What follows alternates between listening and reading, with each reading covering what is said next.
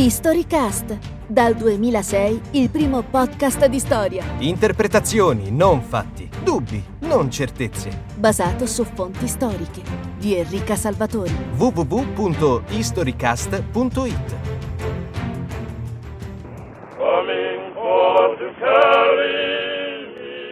In campagna, a poca distanza da noi, c'era un piantatore che qui chiamerò il signor Leach.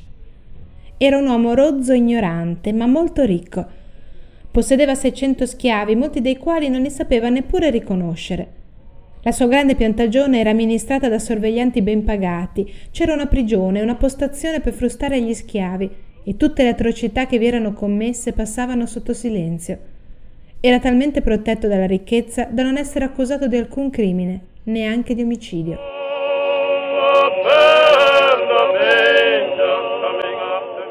Il brano che avete appena sentito è tratto dall'autopografia di Harriet Ann Jacobs, una schiava mulatta nata all'inizio dell'Ottocento nel North Carolina.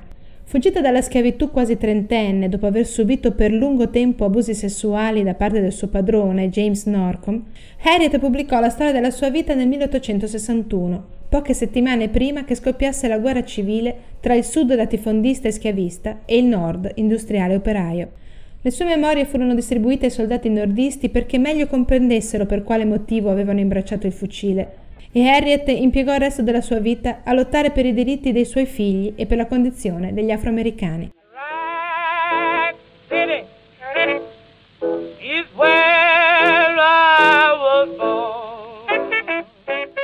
Raccontata così, in poche righe, questa vicenda sembra veramente una sintesi perfetta della storia della schiavitù in America. Piantagioni sterminate, schiavisti crudeli, violenza negli stati del sud, fuga, guerra e infine libertà al nord. Un'immane tragedia che appare tuttavia riscattata sia dal coraggio personale della vittima, Harriet, sia dalla più complessa scelta strategica e militare di una parte della popolazione americana, che si riconobbe in un sistema di produzione e di pensiero opposto all'altra parte.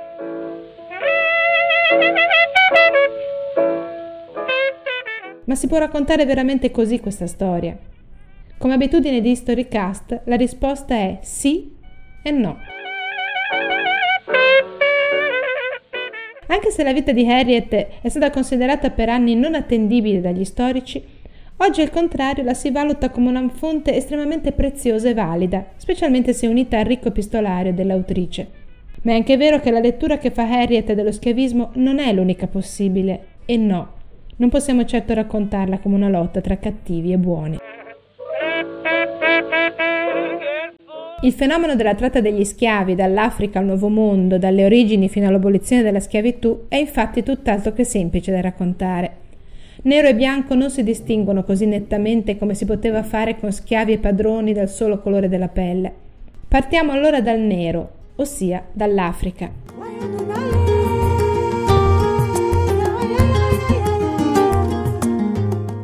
La prima domanda a cui non è possibile dare una risposta definitiva è infatti perché l'Africa?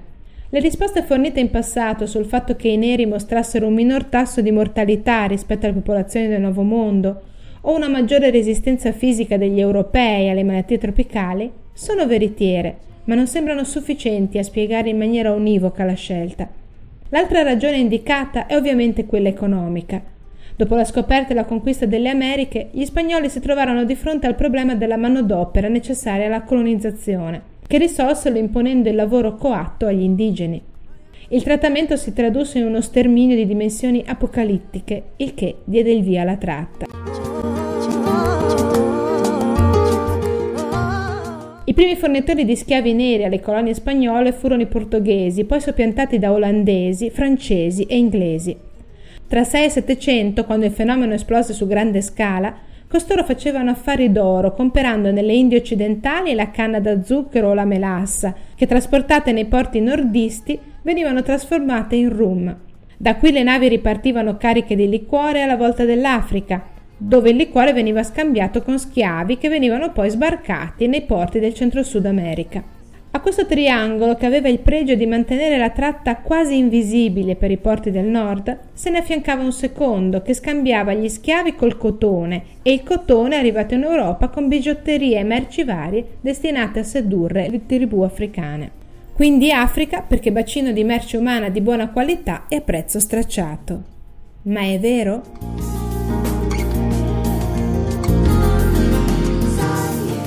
Molti abitanti della Guinea e altri negri furono catturati con la violenza, mentre altri erano tenuti con lo scambio di articoli non proibiti o con altri contratti legali d'acquisto e furono mandati nel regno suddetto, di questi un gran numero è stato convertito alla fede cattolica, perciò noi, poiché abbiamo concesso piena e completa facoltà al re Alfonso di invadere, ricercare, catturare, conquistare e soggiogare tutti i saraceni e qualsiasi pagano e gli altri nemici di Cristo ovunque essi vivono e di gettarli in schiavitù perpetua, Garantiamo che le persone summenzionate possano comprare e vendere ogni e qualsiasi oggetto, merce, vettovaglia, secondo come riterranno conveniente, in ognuna delle suddette regioni.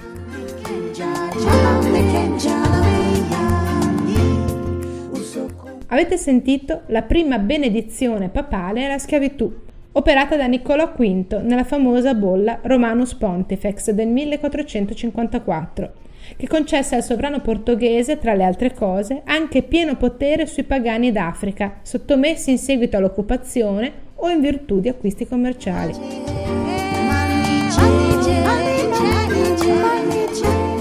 Quando i vascelli portoghesi cominciarono a caricare schiavi dalle coste dell'Africa occidentale, l'Europa cristiana conosceva e sosteneva da tempo diverse forme di schiavismo, approvava e praticava largamente il commercio degli schiavi provenienti soprattutto dall'Africa settentrionale e dall'Europa dell'Est.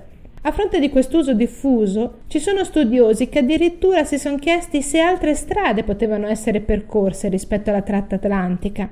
Si sono chiesti, cioè, se l'Europa avrebbe potuto essa stessa fornire propri schiavi al Nuovo Mondo e creare così una specie di tratta bianca, Secondo queste analisi, una simile scelta poteva risultare addirittura economicamente più redditizia rispetto all'opzione africana.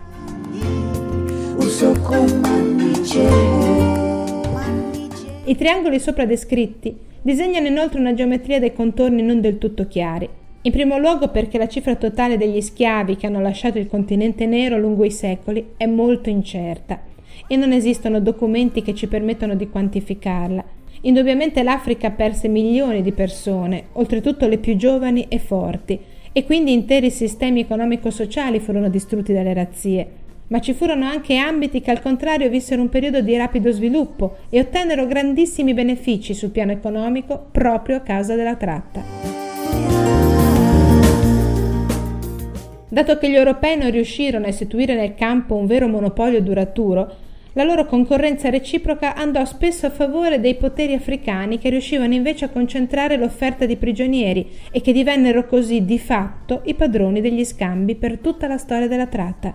Protagonisti quindi e non vittime del circuito.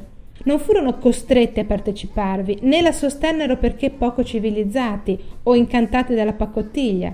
Al contrario, la tratta degli schiavi fu favorita in Africa dal fatto che mancava tra la popolazione un sentimento di appartenenza a una stessa comunità, mentre vi fiorivano le barriere etniche e la schiavitù era un'istituzione dalle antiche e solidissime radici.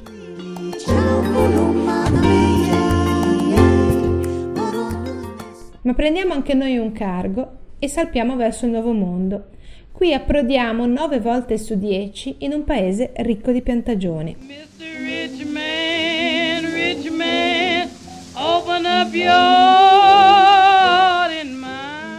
La tratta attraverso l'Atlantico prese infatti slancio solo nel momento in cui in America si sviluppò il sistema della piantagione, fossero queste di zucchero, cotone, cacao o caffè. Un sistema che in sintesi prevedeva larghe estensioni di terreno dedicate a coltivazioni specializzate, una manodopera forzata che doveva essere periodicamente rimpolpata da nuovi apporti e una giurisdizione quasi feudale del proprietario sui suoi lavoranti. Si pensa comunemente che il sistema delle piantagioni fosse il solo capace di garantire la valorizzazione delle Americhe in quel periodo. In realtà la storia appare molto più complessa e varia. Altri sistemi videro la luce nell'America del Sud e nei Caraibi e il successo della piantagione con manodopera servile si determinò molto probabilmente non perché l'unico possibile, ma in conseguenza di abitudini, opportunità e scelte più o meno pratiche e contingenti. Se si guarda poi agli stati schiavisti del Nord America, quelli di via col vento per intenderci, non siamo in grado di dire quanto il sistema delle piantagioni costituisse effettivamente la soluzione più redditizia o funzionale. Già all'epoca gli esperti di economia guardavano al fenomeno con fondato sospetto. Gli schiavi erano normalmente, e per ottime ragioni, lavoratori poco motivati, svogliati, pronti alla fuga o a dichiararsi malati. Lo schiavo rappresentava un capitale investito e quindi la sua morte o il suo deperimento costituivano una perdita grave, spesso irreparabile. Vi era poi il problema del mantenimento, che solo se adeguato poteva garantire una presenza sul lavoro attiva ed efficace. Gli stessi sudisti guardavano con timore all'ingigantire della schiavitù sul loro suolo, perché temevano il giorno in cui avrebbero finito per trovarsi schiavi della schiavitù, e paradossalmente fu proprio la Virginia il primo Stato a proibire per legge il commercio degli schiavi. Siamo inoltre facilmente portati a condannare in blocco i proprietari delle piantagioni come carnefici, ma se guardiamo le testimonianze degli stessi schiavi, la realtà doveva essere molto più variegata. In Louisiana non si lavorava la domenica, in Virginia e altrove si lasciava agli schiavi completa vacanza da Natale a Capodanno, in alcune piantagioni si potevano formare famiglie, in altre gli schiavi partivano solo il sabato sera per andare a trovare le proprie mogli, in altre ancora erano lasciati liberi la sera del venerdì sino al lunedì mattina. Gli orari di lavoro non erano quindi né migliori né peggiori di quelli praticati in media dal bracciantato agricolo di quei tempi. L'opinione pubblica del Sud giudicava severamente chi era crudele o anche solo duro con gli schiavi, Numerose sono le testimonianze del fatto che i peggiori proprietari fossero sovente gli affaristi yankee quando si trasferivano nel sud. Costoro assoggettavano gli schiavi a uno sfruttamento implacabile e in genere dopo due o tre anni abbandonavano l'impresa, disperando di non poter mai cavare dal lavoro servile quello che potevano trarre dai loro salariati al nord. All my life I've been a traveling man. E quindi nessuno vuole spezzare una lancia in favore della schiavitù, ovviamente, che è umanamente ripugnante. È il caso però di tornare indietro su qualche luogo comune. Il triangolo dello schiavismo era indubbiamente una miniera d'oro, ma a guadagnarci di più non era certo l'economia degli stati piantagione. Anche gli Yankees trovarono il modo di approfittare del fenomeno. Seguirono infatti l'esempio degli europei, realizzando profitti colossali. I puritani della Nuova Inghilterra presero la schiavitù e la tratta con estrema serietà, come una delle speciali benedizioni riservate da Dio ai suoi eletti.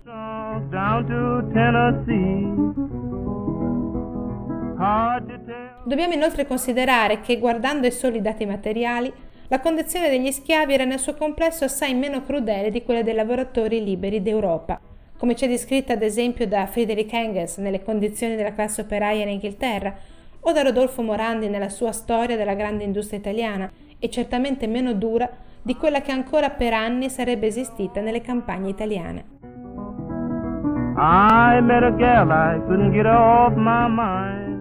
Non sono e non sono mai stato favorevole a una qualsiasi realizzazione della parità sociale e politica della razza bianca e nera.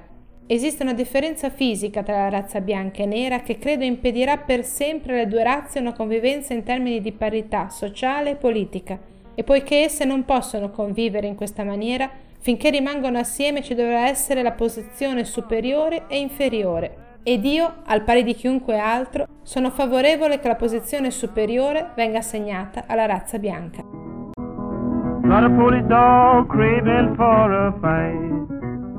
Credo che pochi siano capaci di dare nome e cognome a queste parole che oggi potremmo con tranquillità attribuire a un bianco razzista. Ma stiamo parlando del sedicesimo presidente degli Stati Uniti d'America, colui che pose fine alla schiavitù, prima con la proclamazione dell'emancipazione del 1863, che liberò gli schiavi degli stati ribelli all'Unione, e poi con la ratifica del tredicesimo emendamento della Costituzione americana, col quale nel 1865 la schiavitù venne abolita in tutti gli Stati Uniti. Abraham Lincoln era quindi un convinto sostenitore dell'inferiorità dei neri?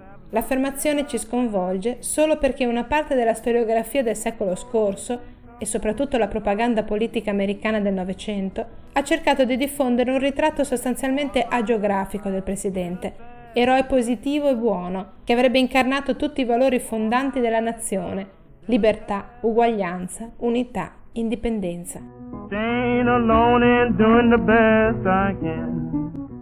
Effettivamente Lincoln rappresentò davvero una parte rilevante degli ideali dell'epoca, ideali che però condannavano la schiavitù solo sul piano morale, mentre l'accettavano in pieno sul piano pratico o politico o strategico. Ideali che non erano minimamente in contrasto con la radicata opinione che esistesse una gerarchia di importanza e di valore ben chiara tra bianchi e neri. La strategia politica di Lincoln sulla schiavitù non fu improntata a sentimenti umanitari che avevano già ispirato i capi della rivoluzione come Washington o Jefferson, o quelli che animavano le associazioni abolizioniste dell'epoca, quanto fu invece finalizzata con grande senso pratico alla risoluzione del conflitto con gli stati ribelli del Sud.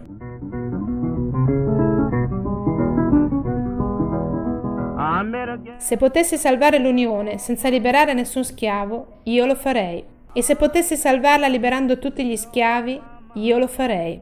E se potessi salvarla liberando alcuni e lasciandone altri soli, io lo farei anche in questo caso. Quello che faccio a riguardo della schiavitù o della razza di colore lo faccio perché credo che aiuti a salvare l'unione e ciò che evito di fare lo evito perché non credo possa aiutare a salvare l'unione.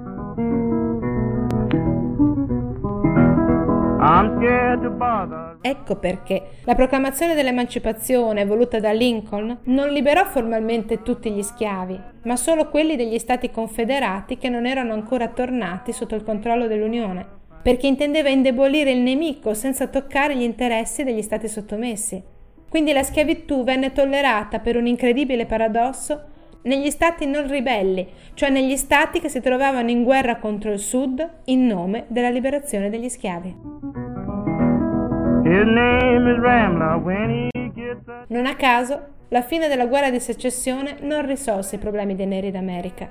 Al contrario, Oltre 4 milioni di afroamericani liberati e i loro discendenti mantennero a lungo una fortissima inferiorità di base, data dalla mancanza di una qualsiasi esperienza di vita pubblica, dall'analfabetismo, dalla povertà, dall'emarginazione, quanto più forte nel momento in cui negli States sbarcavano quotidianamente centinaia di immigrati agguerriti provenienti da gruppi etnici disparati. A malapena tollerati dalla classe medio-alta del nord, gli ex schiavi erano letteralmente odiati non solo dagli antichi padroni, ma soprattutto dal proletariato bianco, dai sindacati e dagli immigrati, perché considerati pericolosi concorrenti sul mercato del lavoro.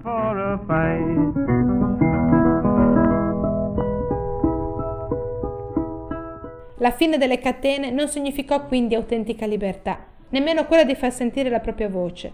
Ritornando alla vicenda di Harriet, la schiava fuggiasca divenuta leader abolizionista e scrittrice, abbiamo detto che per lungo tempo la sua storia non venne creduta. Ed è vero.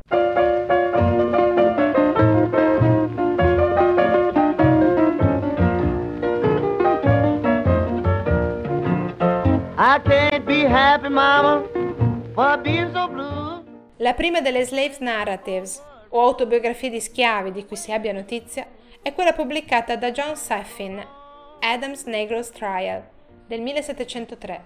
L'ultima venne scritta da George Washington Carver nel 1944. Tra le due storie passarono circa due secoli e mezzo, un lungo periodo in cui uscirono quasi 60.000 autobiografie, che gli storici in buona parte ignorarono, bollandole come inattendibili.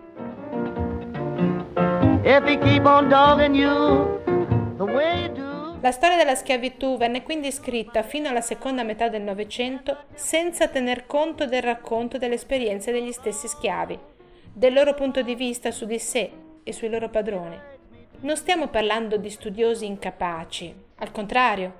Nella maggior parte dei casi, come ad esempio per Ulrich Phillips, riconosciuto per lungo tempo come il maggior studioso della schiavitù, ci troviamo di fronte a ricercatori accurati, attenti e rigorosi e dalla solida formazione accademica, ma assolutamente razzisti.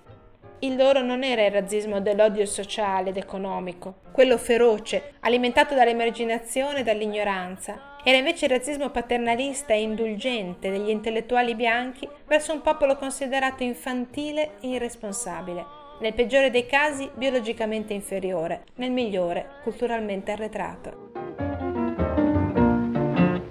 I love you, baby. Questa linea di pensiero ebbe un immediato successo e dilagò sui manuali scolastici americani tra 8 e 900, perché si sposava alla perfezione con la visione che gli stessi statunitensi bianchi avevano elaborato di sé, della loro storia è la famosa teoria della frontiera, ossia l'idea che la democrazia e la potenza americana nascesse proprio dalla particolare condizione in cui si erano trovati i costruttori della nazione, conquistatori e civilizzatori dell'Ovest selvaggio.